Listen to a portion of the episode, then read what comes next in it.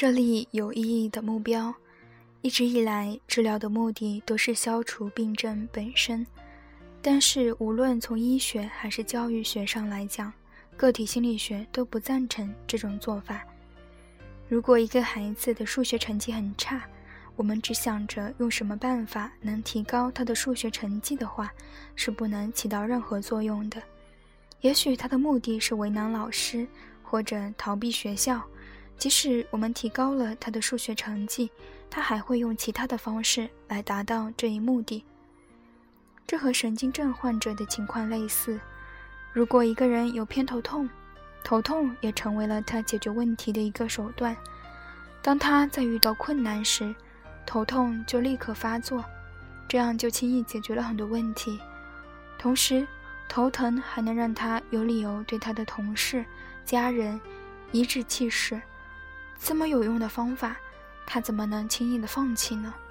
在他看来，这也许是个不可多得的财富。我们只有用头疼可以致命这个理由，才吓走了他的病症，就像用电击能治好士兵不敢上战场的病症一样。药物也许可以缓解他的病症，即使消除了头痛的病症，他还会去寻找新的方法来达到他的目的，比如失眠。有的神经症患者会快速地摆脱一种病症，然后又有一种新病症。这些人会有多种病症，可以自由地使用他们的病症。我们给他们看心理治疗的书籍，等于是给他们增加了发现新的病症的机会。因此，我们必须找到他选用这一病症的目的，以及这种目的是如何与获取优越感目的保持一致的。如果我在教室里找来一个梯子，爬上梯子，坐在黑板上的顶端上讲课，人们肯定会说阿德勒博士一定是疯了。他们并不知道我拿梯子干什么，也不知道我为什么爬上它，坐在黑板的顶端。但是，如果他们知道这些情况，也许就不这么想了。我有自卑感，如果我在黑板顶端，就能比所有人高。能够俯视我的学生，这样我就能感到安全，有优越感。他们了解了我的这些想法后，也许就不会认为我是个不可理喻的疯子了，就会觉得我拿梯子、爬梯子的举动是可以理解的事情。只有一点确实是有些偏差，就是我对获得优越感的方法选择，除非有人能说服我。让我认识到我的目标不合适，我才会改变我的行为。否则，我的目标保持不变，即使有人拿走了我的梯子，我也会借助椅子爬上去。即使连椅子也都被拿走了，我还会用尽我的全力去跳到更高的地方。每个神经症患者都一样，他们选用的方法与他们的目标都是一致的。需要改进的。是他们的目标，而不是他们的行为。只有具体目标变了，他们的行为才会跟着改变，他们才会不再使用以前的方法来达到新的目标，取而代之的是适应新目标的新方法。下面看一位中年女人的事例，她异常焦虑，来的来找我治疗。他在工作上总是止步不前，他无法养活自己，靠家里的接济维持生活。他曾做过秘书，但是他的老板们总是骚扰他，想占他的便宜，他于是被迫离职了。但是在另一份工作中，老板对他不理不睬，他又觉得自己没有受到重视，又愤然离职了。他已经接受了八年的心理治疗，却一直没有得到好的效果，也没有一直找到，也一直没有找到合适的工作。当我给他治疗时，我一直探寻他的童年经历。如果不了解他的童年，也不能了解他的现在。他是家中最小的孩子，长得也漂亮，从小家人就对他宠爱有加。他的家庭条件也很好，父母对他的要求从不拒绝，想要什么就给他什么。听到他说的这些情况，我由衷的赞叹道：“那你岂不是一个小公主？”他说：“是的，那时候每个人都叫我小公主呢。”我让他给我讲讲更早的回忆。他说：“当我四岁时，有一天出去玩，看到一些孩子在玩游戏，他们口中还喊着‘巫婆来啦’，我都被吓坏了。回到家就问奶妈：‘世界上真的有巫婆吗？’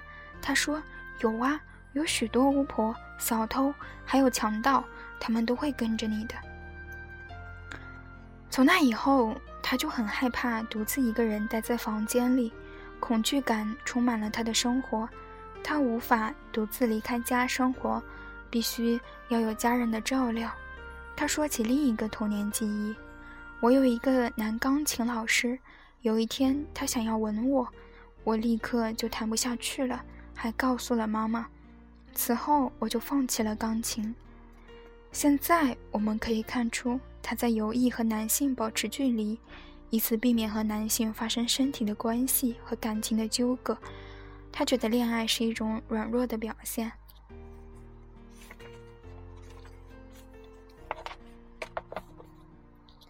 在此，我想说，很多人在热恋中都觉得自己很懦弱。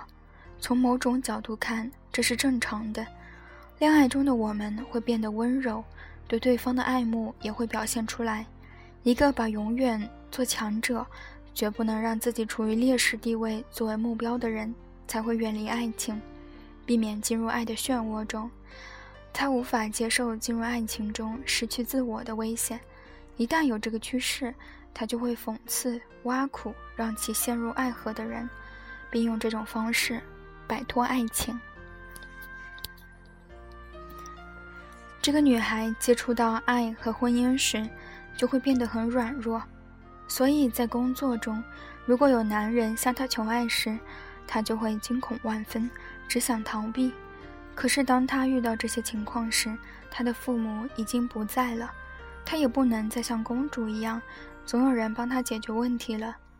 她打算找亲朋好友来帮忙，但事情也没有预想的那么顺利。时间久了，亲戚们也开始厌烦他，不再对他那么上心。他很生气，并指责他们说。你们知不知道让我独自一个人生活是多么危险的事情啊？时间久了，他就这样沦落到孤寡一人的境地。我想，如果那时所有的亲友都不管他，他一定会疯掉。他获取优越感的唯一方法，就是强迫家人对他进行资助，帮他解决生活中的困难。他经常有这种想法：我不属于这个星球。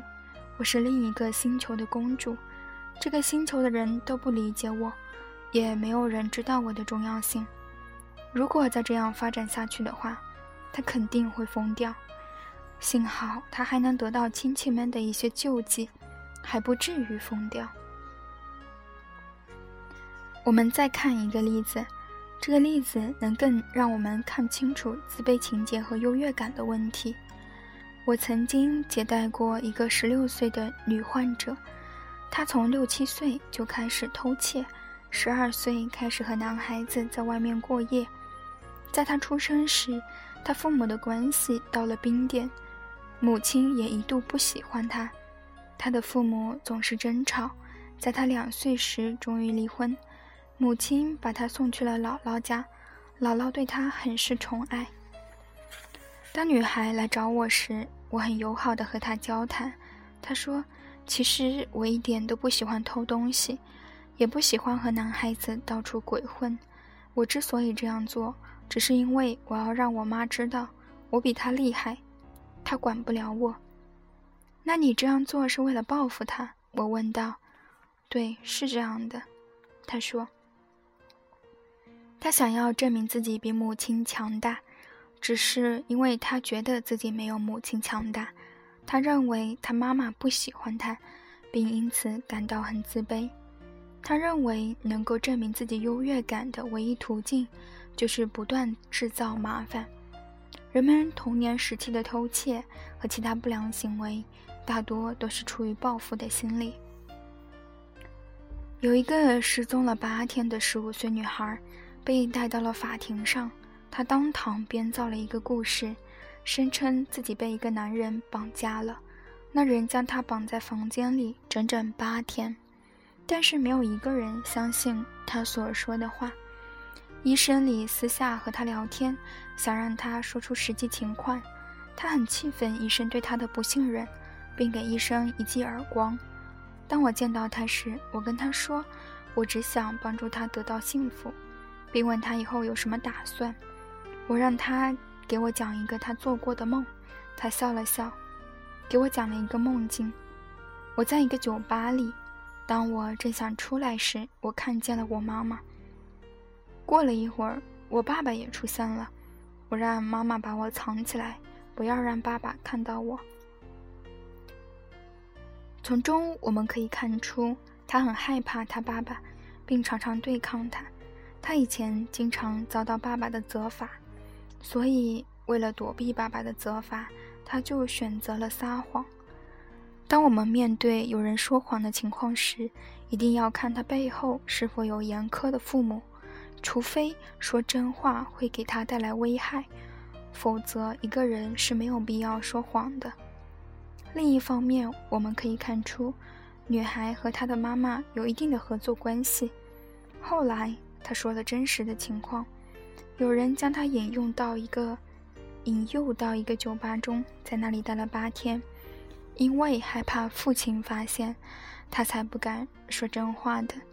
但是，他又想让父亲知道这件事，以表明他的胜利，因为他一直在父亲的打压下生活。所以他想伤害他父亲，想让自己获得优越感。